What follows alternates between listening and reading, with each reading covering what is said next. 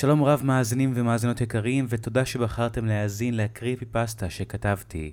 קריפי פסטות נוספות שכתבתי תוכלו למצוא בערוץ היוטיוב שלי, תומר כרמלי, באנגלית. האזנה נעימה. הוא הגיע בתחילת השנה, והוא נהנה לרוב כללי הסטריאוטיפ של הילד החדש, שתמיד רואים בסרטים. לובש בגדים שחורים, מתנהג מוזר, אבל דבר אחד יוצא דופן בו, הוא לא מפסיק לחייך. ואני לא אומר את זה בקטע הטוב, לא שלחייך זה רע, אבל הוא מחייך כמעט כל הזמן, לא חיוך ענק ומלחיץ עם שיניים, אלא פשוט חיוך עדין כזה, עם השפתיים סגורות, חיוך שלו ורגוע, רגוע מדי.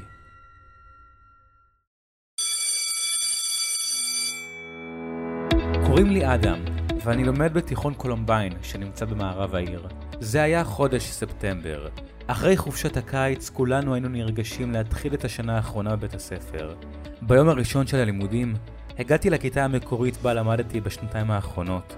המחנך נשאר אותו מחנך, והתלמידים נשארו ברובם אותם תלמידים. חוץ מהארס שנשר שנה שעברה, והזאתי שעברה לכיתה אחרת כדי להתאחד עם החברות שלה. אחרי הצלצול הראשון, המחנך שלנו, מר גרינבאום, נכנס לכיתה. כולם התיישבו במקומות שלהם והוא התחיל לדבר. בוקר טוב כיתה יקרה, טוב לראות אתכם כולם. אנחנו מתחילים שנה חדשה, את השנה האחרונה של הלימודים, והולך להיות לנו פשוט... אבל פתאום, באמצע המשפט, דלת הכיתה נפתחה. זה היה התלמיד החדש. הוא הגיע באיחור. היה לו נעלי סניקרס אפורות, ג'ינס שחור, והוא לבש ג'קט שחור כשראשו מכוסה ופונה כלפי מטה. מר גרינבאום אמר, ובכן, אתה בוודאי... אה... הוא חיפש את שמו ברשימה השמית כי לא היה בטוח בשמו. אה... קראון סיטיקיס? הוא אמר. התלמיד החדש הרים את מבטו לכיוון המורה. אז היה ניתן להבחין בחיוך השלו שהיה על פניו. קרון, קרון סטיקס, הוא אמר בשלווה ותיקן את המורה. איזה שם מוזר זה, אמרתי לעצמי. קרון. זה הזכיר לי קרואסון משום מה, אבל זה כנראה בגלל שלא אכלתי ארוחת בוקר באותו היום. אה, אוקיי, קרון, מר גרנבאום אמר. בוא תתפוס את הספסל הפנוי בסוף. קרון בחן בעיניו את הכיתה, עדיין עם אותו חיוך, הלך והתיישב בכיסא בסוף הכיתה. כל התלמידים בכיתה החליפו מבטים זה עם זו, וגיחכו. אני הרמתי גבה לעבר קריסטינה, החברה הכי טובה שלי, שישבה לידי. שנינו עשינו מבט של, אוי, הילד הזה הולך להיות מוזר. בהפסקה הגדולה, אני וקריסטינה ישבנו בחוץ ליד עצי הזית בגינה בתיכון שלנו. זה היה יום יחסית מעונן לספטמבר. אז ישבנו שנינו ליד העץ עם שתי הז'קטים שלנו ודיברנו על כל מיני דברים. איך אתה חושב שתעבור השנה הזאת, אדם? שואלת אותי קריסטינה. ולפני שאני בא לענות, אני קולט באופק, מאחוריה, את קרון סטיקס הזה. הפעם, הוא לא חייך. הוא פשוט בהה בשמיים האפורים. אני חושב שהיא תעבור... מעניינת, אני אומר לה, ואז קורא לו, היי hey, קרון, בוא שב לידינו. איך שקראתי לו, שמתי לב שעולה על פניו אותו חיוך מלחיץ. כאילו הוא חזר להיות מוזר ברגע שקראתי לו. הוא התקדם לכיווננו. היי, הוא אמר בשלווה. היי, אני האדם וזו קריסטינה. אמרתי. אני וקריסטינה חייכנו אליו ונופפנו. בוא שב. קריסטינה פינתה לו מקום לידינו. הוא התיישב מולנו והסתכל. היה שקט מביך עד שקריסטינה שאלה. אז ספר לנו על עצמך קצת, קרון. תמיד נחמד לקבל תלמיד חדש לתיכון קולומביין. קרון הסתכל עליה. אחרי כמה שניות של חיוך שקט, הוא אמר, אה, טוב, קוראים לי אה, קרון. אה, אני חדש פה בבית ספר, עברתי לעיר הזאת ממש לא מזמן. וואלה, מאיפה עברת? שאלתי. מגרגורי טאון, הוא אמר. ולמה עברת ממש בשנה האחרונה של התיכון? אה, ואז קריסטינה נתנה לי מרפק ועשתה פרצוף של לא שואלים שאלה כזאת, אדם. קרון המשיך. ובכן, אה, לא ממש הסתדרתי שם, והם לא איתי, בלשון המעטה. הוא גיחך באופן מוזר, ואנחנו צחקנו באילוץ. טוב, אני מאמינה שפה תסתדר סבבה. יש לנו פה אחלה של אנשים. קריסטינה חייכה. כן, המשכתי אותה. אל תדאג, אתה מוזמן לשבת איתנו בהפסקות. הוא המשיך לחייך. אחרי כמה שניות בהן היה שקט מביך. הוא פתאום קם ועשה הליכה מהירה לכיוון הכיתות. לפני שהספקנו לקרוא לו, הוא פשוט ברח. ג'יז, התנשפה קריסטינה. מה הקטע שלו? כאילו נתקע לו חיוך, היא אמרה. קריסטינה יכולה להיות צבועה לפעמים, אבל הסכמתי איתה. הוא באמת היה חייכן. חייכן מדי. יכול להיות שקרה לו משהו. כן, יכול להיות. היא הסכימה. ביום שלמחרת פתחנו עם שיעור תנ"ך. כמה כיף. כולנו התיישבנו במקומות וגברת דנינו הגיעה לפתוח את השיעור. אני וקריסטינה לא אוהבים שיעורי תנ"ך. אז התכתבנו לנו בוואטסאפ בזמן שגברת דנינו הקריאה את הפרק. באיזשהו שלב, ניסיתי לקרוא לקרון בזמן השיעור, אבל הוא היה שם, בסוף הכיתה, שקוע ממש בספר התנ"ך שלו, מחייך אל האותיות הכתובות בדיו. הראש שלו היה ממש קרוב לספר, כאילו הוא התמקד במשהו. יכול להיות שהוא פשוט התרכז בשיעור. אבל הנה הקטע המוזר. אחרי השיעור תנ"ך, היה לנו שיעור גיאוגרפיה, גם משעמם, וכשהסתובבתי לקרוא לו שוב, הוא עדיין היה שקוע בתוך ספר התנ"ך, על אותו עמוד. סימסתי לקריסטינה שתראה את זה, והיא כתבה לי בחזרה שהוא כנראה דתי פשוט. דתי או לא דתי, ההתנהגות שלו הייתה נראית לי מאוד מוזרה. בהפסקה כולם יצאו לגינה, אבל אני וקריסטינה נשארנו בכיתה לאכול. זה היה היום עם עננים כבדים וכל שנייה היה סיכוי לסופה. גם קרון יצא מהכיתה. כשהסתכלתי על השולחן שלו, ספר התנ"ך עדיין היה מונח על השולחן, סגור. בהיתי בו ושמתי לב שהייתה בו סימניה. אדם, על מה אתה מסתכל? קריסטינה שאלה אותי. מעניין אותי למה הוא בא בתנ"ך הזה כל הזמן. ועוד עם חיוך, אמרתי לה. אולי הוא עשה שם חור לפלאפון והוא פשוט מתעסק בפלאפון כל השיעור. וואלה, יש מצב. אני הולך לבדוק את זה. אמרתי לה והתקדמתי לכיוון השולחן שלו. קריסטינה נשארה במקום להשגיח שהוא לא חוזר לכיתה. הגעתי לשולחן שלו והסתכלתי על התנ"ך. הוא היה שונה משל שאר הכיתה. הוא היה ישן וגדול כזה. ואז שמתי לב לסימניה היחידה שהייתה שם. על הסימניה היה כתוב את שם הפרק והפסוק. ספר ויקרא, פרק כ"ד, פסוק י"ז. באתי לפתוח את הסימניה בציפייה למצוא שם בטח איזשהו פלאפון או משהו כזה. אבל בשנייה ששמתי את היד על ספר התנ"ך, פתאום שמענו רעם חזק. אני וקריסטינה קפצנו בבהלה. סופת רעמים התחילה בחוץ, וכל התלמידים רצו בחזרה לכיתה. מרוב הבהלה הפלתי את התנ"ך לרצפה לפני שהספקתי לפתוח אותו. מיד הרמתי אותו והנחתי אותו במקום ומיהרתי לחזור למושב שלי. כל התלמידים חזרו לכיתה. אחרי כמה שניות, גם קרו נכנס. הולך בשלווה עם החיוך המוזר שלו, ומתיישב במקום. אני השארתי מבט קדימה כדי לא להיראות השם, אבל בזווית העין הסתכלתי לכיוונו. ואז קלטתי שהוא מסתכל עליי. מחייך. פשוט בוהה בי בחיוך. כנראה שהוא שם לב שהספר לא היה בדיוק במקום בו הוא השאיר אותו. זה היה מלחיץ. אבל מה שיותר מלחיץ, היא העובדה שהוא לא כעס על זה שנגעתי לו בדברים. הוא פשוט הסתכל לכיווני, באותו מבט רגוע ומחוייך.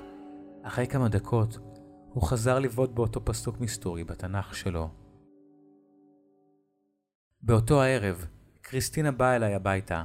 הייתה לשכבה שלנו מסיבת פתיחת שנת הלימודים. כאילו יש משהו לחגוג בזה. בכל מקרה, קריסטינה באה אליי והתארגנו למסיבה. בעודנו מתארגנים, קריסטינה אמרה לי, היי, hey, אתה חושב שאולי כדאי להזמין את קרון למסיבה? נראה לי שכן. נראה לי שהוא זקוק לקצת חברה, עניתי לה.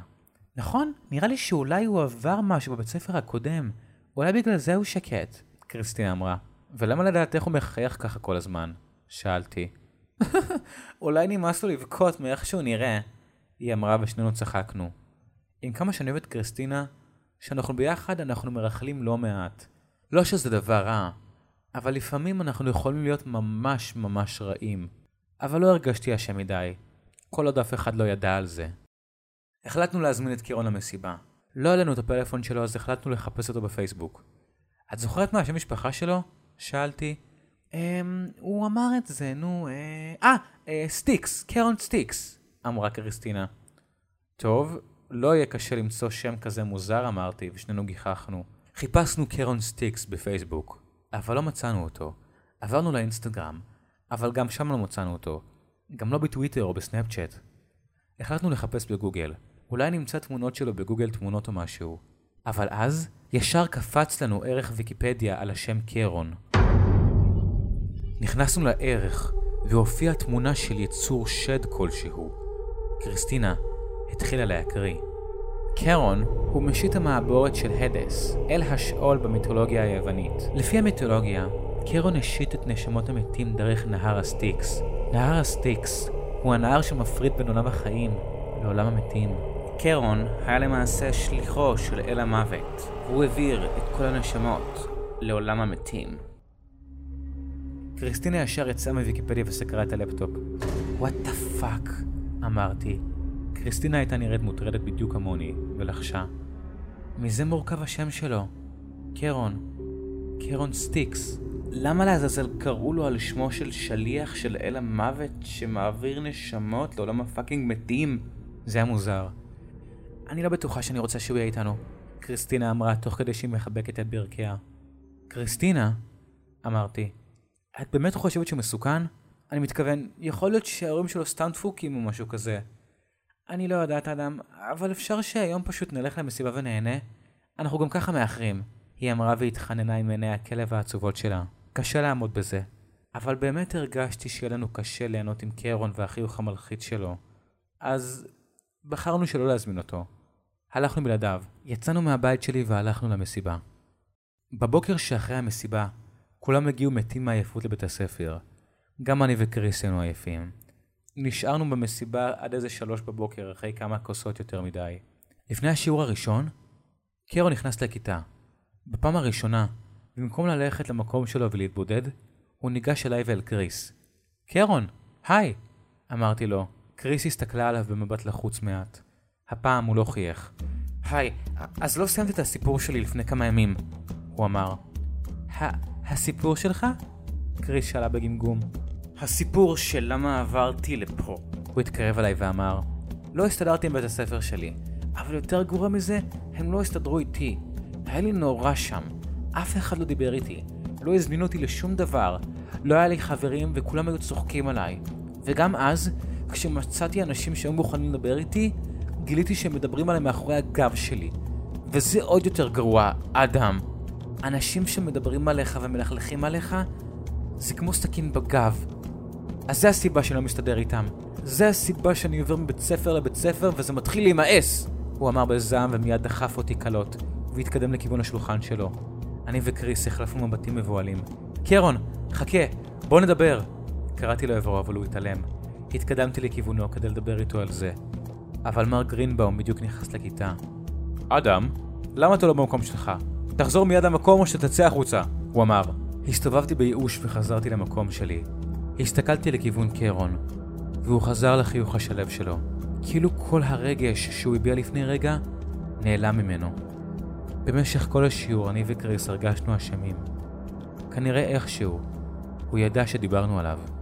אני לא יודע איך, אבל שוב, לא שהתכוונו, אבל הרגשנו רע לגבי זה. הוא עבר יותר מדי. בהפסקה, ישבנו ליד עץ הזית. אני וקריס ישבנו ואכלנו את ארוחת הצהריים שלנו בשתיקה. אתה חושב שהוא שפוי? קריס פתאום שאלה ושברה את השקט. למה את מתכוונת? שאלתי. לא יודעת, אדם. כל הדיבורים שלו על זה שהציקו לו ושזה מתחיל להימאס עליו, היא אמרה. אני באמת לא יודע, קריס. אני מרגיש ממש רע עליו, אבל כאילו... אנחנו היחידים שמדברים איתו פה. כן, אבל אנחנו גם מלכלכים עליו מאחורי הגב, היא אמרה. שנינו נאנחנו. שמתי לב שאני מקשה עליי מאוד. כאילו, כולם מרכלים. זה אנושי לעשות את זה. ואם הוא לא רואה את האנושיות בזה, זה בעיה שלו. את יודעת מה? אמרתי לקריס, אני חושב שאנחנו צריכים להפסיק להרגיש רע עם עצמנו. כאילו, תחשבי על זה. אנחנו בני אדם, הוא מתנהג מוזר, וואלה זה טבעי לשאול שאלות ולדבר על זה. מה, לא ככה? כאילו הוא אף פעם לא דיבר על אחרים מאחורי הגב. אבל אין לו עם מי לדבר האדם. קריס קטע אותי. זה לא הנקודה. אני אומר שהוא צריך להגיד לנו תודה, האל מוות או מה שהוא לא יהיה. אף אחד בבית ספר הזה לא שם עליו. אתמול ראיתי חבורת בנות מצחקקות עליו, ואנחנו היחידים שמנסים לדבר איתו. אז וואלה, אין לו זכות להתלונן. את יודעת מה? לפי דעתי הוא אפילו חייב לנו... אתה צודק. פתאום שמעתי קול מאחוריי. זה היה קרון. הוא צץ פתאום מאחורי עץ הזית. אתה צודק, אדם, אני באמת חייב לכם. הוא התקרב אליי ואל קריס. קרון, זה... זה לא מה שאתה חושב. אמרתי. קריסטינה הנהנה בפחד. לא, לא, אני לגמרי מבין, אחי. תודה לכם שאתם עוזרים לי. הבית ספר הזה באמת חרא לי, ואתם היחידים שעוזרים לי פה. הוא אמר בטון רציני, אבל משהו בו היה נשמע סרקסטי. פתאום הוא הסתכל עליי בעיניים עם פרצוף רציני, התקרב אליי וחייך. אל תדאג, אני אחזיר לכם טובה. הוא מיד הסתובב והלך. ניסיתי ללכת אחריו, אבל קריס תפסה לי ביד. אדם, בוא נפסיק לדבר איתו, הוא ממש מתחיל להפחיד אותי. אני הרגשתי נוראי. לא מאמין שהוא שמע אותי אומר את זה. אבל לא אתן שהוא יעשה לי או לקריס משהו. באותו היום אני וקריס נשארנו דבוקים זה לזו. גם בדרך הביתה ליוויתי אותה. בבוקר למחרת הגענו יחד לבית הספר, אבל קירון לא היה שם. הוא לא הגיע באותו יום. כל היום אני וקריס תהינו למה לא הגיע. אבל גם ביום שאחרי, הוא לא הופיע. והימים הפכו לשבועות, ושבועות לחודשים. ומאותו יום כבר לא ראינו את קרון. אף אחד לא יודע להסביר את זה. לא היו לו פה חברים ואף אחד מאיתנו לא היה בקשר איתו. גם לא אני וקריסטינה. חודשים עברו. שנת הלימודים חלפה בשקט. לא שמענו יותר מקרון סטיקס, מהפסוק ההוא בתנ"ך שלו, או מהטובה שהוא הבטיח להחזיר לנו. הגיע חודש יוני. עברנו את כל הבגרויות והמבחנים הסופיים, והגיע הזמן לחגוג את סיום הלימודים. נשף הסיום. ביום האחרון ללימודים, אולם בית הספר קושט לכבוד הנשף. בלונים נתלו, שולחנות חגיגיים מילאו את הרחבה ומוזיקת ריקודים מילאה את העולם הגדול. הזמנתי את קריסטינה להיות בת הזוג שלי בנשף. היא הסכימה. היא החברה הכי טובה שלי. באותו הערב הגענו מהודרים על רחבת הריקודים. אני בטוקסידו לבן עם פפיון שחור, והיא, היא הייתה עם שמלה אדומה. השיער שלה היה נפוח ואוורירי, והיא הייתה פשוט מהממת. התיישבנו באחד השולחנות, צחקנו, אכלנו קצת, שתינו, ואז הגענו לרחבת הריקודים. רקדנו כמו שלא רקדנו בחיים. כל השכבה, כולם נהנו והיינו ביחד. כולם, חוץ מקרון. תוך כדי שאני רוקד, נזכרתי בו פתאום. על מה שעשו לו, על מה שאנחנו עשינו לו. אבל אז קריסטינה קטעה לי את חוט המחשבה ותפסה בידי. היי, זה הרגע של ריקודי הסלואו. שנינו הסמקנו, והיא שאלה, אתה תרצה אה, לרקוד? כן, כן, בטח. חייכתי וקטעתי אותה בהתרגשות.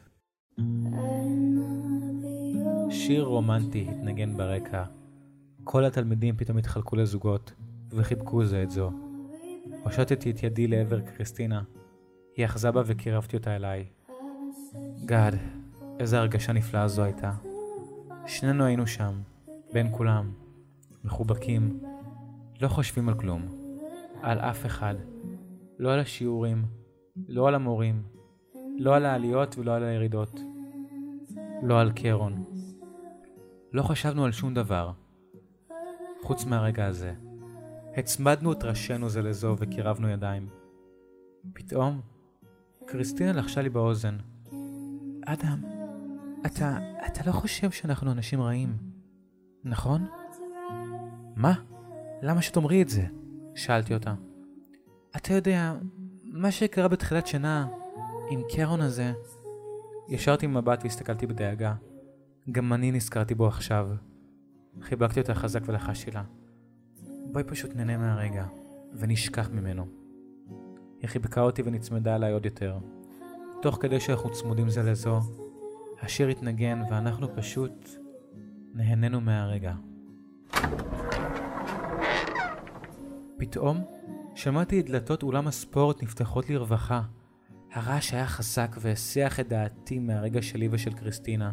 הסתכלתי לעבר הדלתות, וראיתי אותו.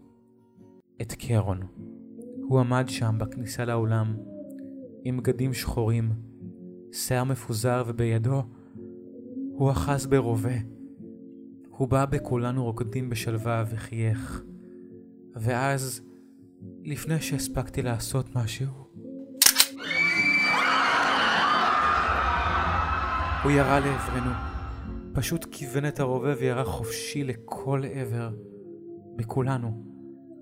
כולם החלו לצרוח ולברוח. חלק נפלו, חלק רצו והחליקו, וחלק... חלק לא הספיקו. הרגשתי כדורים שורקים ליד האוזן שלי, ואז פתאום קריס נפלה עליי. מיד נפלתי על הרצפה והבחנתי בשלולית דם שיורדת ממנה. זה היה גיהנום. לא הספקתי להגיב ואז הכל נהיה שחור. אחרי כמה רגעים קמתי. כל האולם היה מלא בגופות של תלמידים מהשכבה שלי. קריסטינה שכבה לידי, חסרת רוח חיים. שמתי לב שנוריתי ברגל. דיממתי. זה כאב. שכבתי על הבטן. לאט לאט קלטתי מה קורה. קרון ביצע ירי. הרג פה את כולם. לפני שהספקתי לצרוח או לקרוא לעזרה, פתאום ראיתי אותו. עומד מולי. הסתכלתי למעלה על פניו. הן היו מלאות בדם. חיוך רגוע היה על פניו. הוא לא אנושי. הרובה שלו היה מכוון לכיווני. קרון, קרון בבקשה, קרון בבקשה אל תירה בי. הוא התכופף אליי, שם לי יד על הכתף וחייך. אל תדאג, אדם, אני מחזיר לך טובה. אתה עזרת לי, עכשיו תן לי לעזור לך. הוא שלף סכין גדולה והצמיד אותי לרצפה, ואז הוא תקע לי את הסכין חזק בגב. כל כך חזק, כל כך כואב. כאב שלא הרגשתי בחיים. אני שוכב פה, מדמם למוות. אני שומע אותו, לוחש לי משהו. תן לי לקרוא לך פסוק שנותן לי השראה מאוד גדולה. ואיש כי יכה כל נפש אדם מות יומת. ספר ויקרא, פרק כ"ד, פסוק י"ז. הכל נהיה שחור. ואז אני עוצם את עיניי.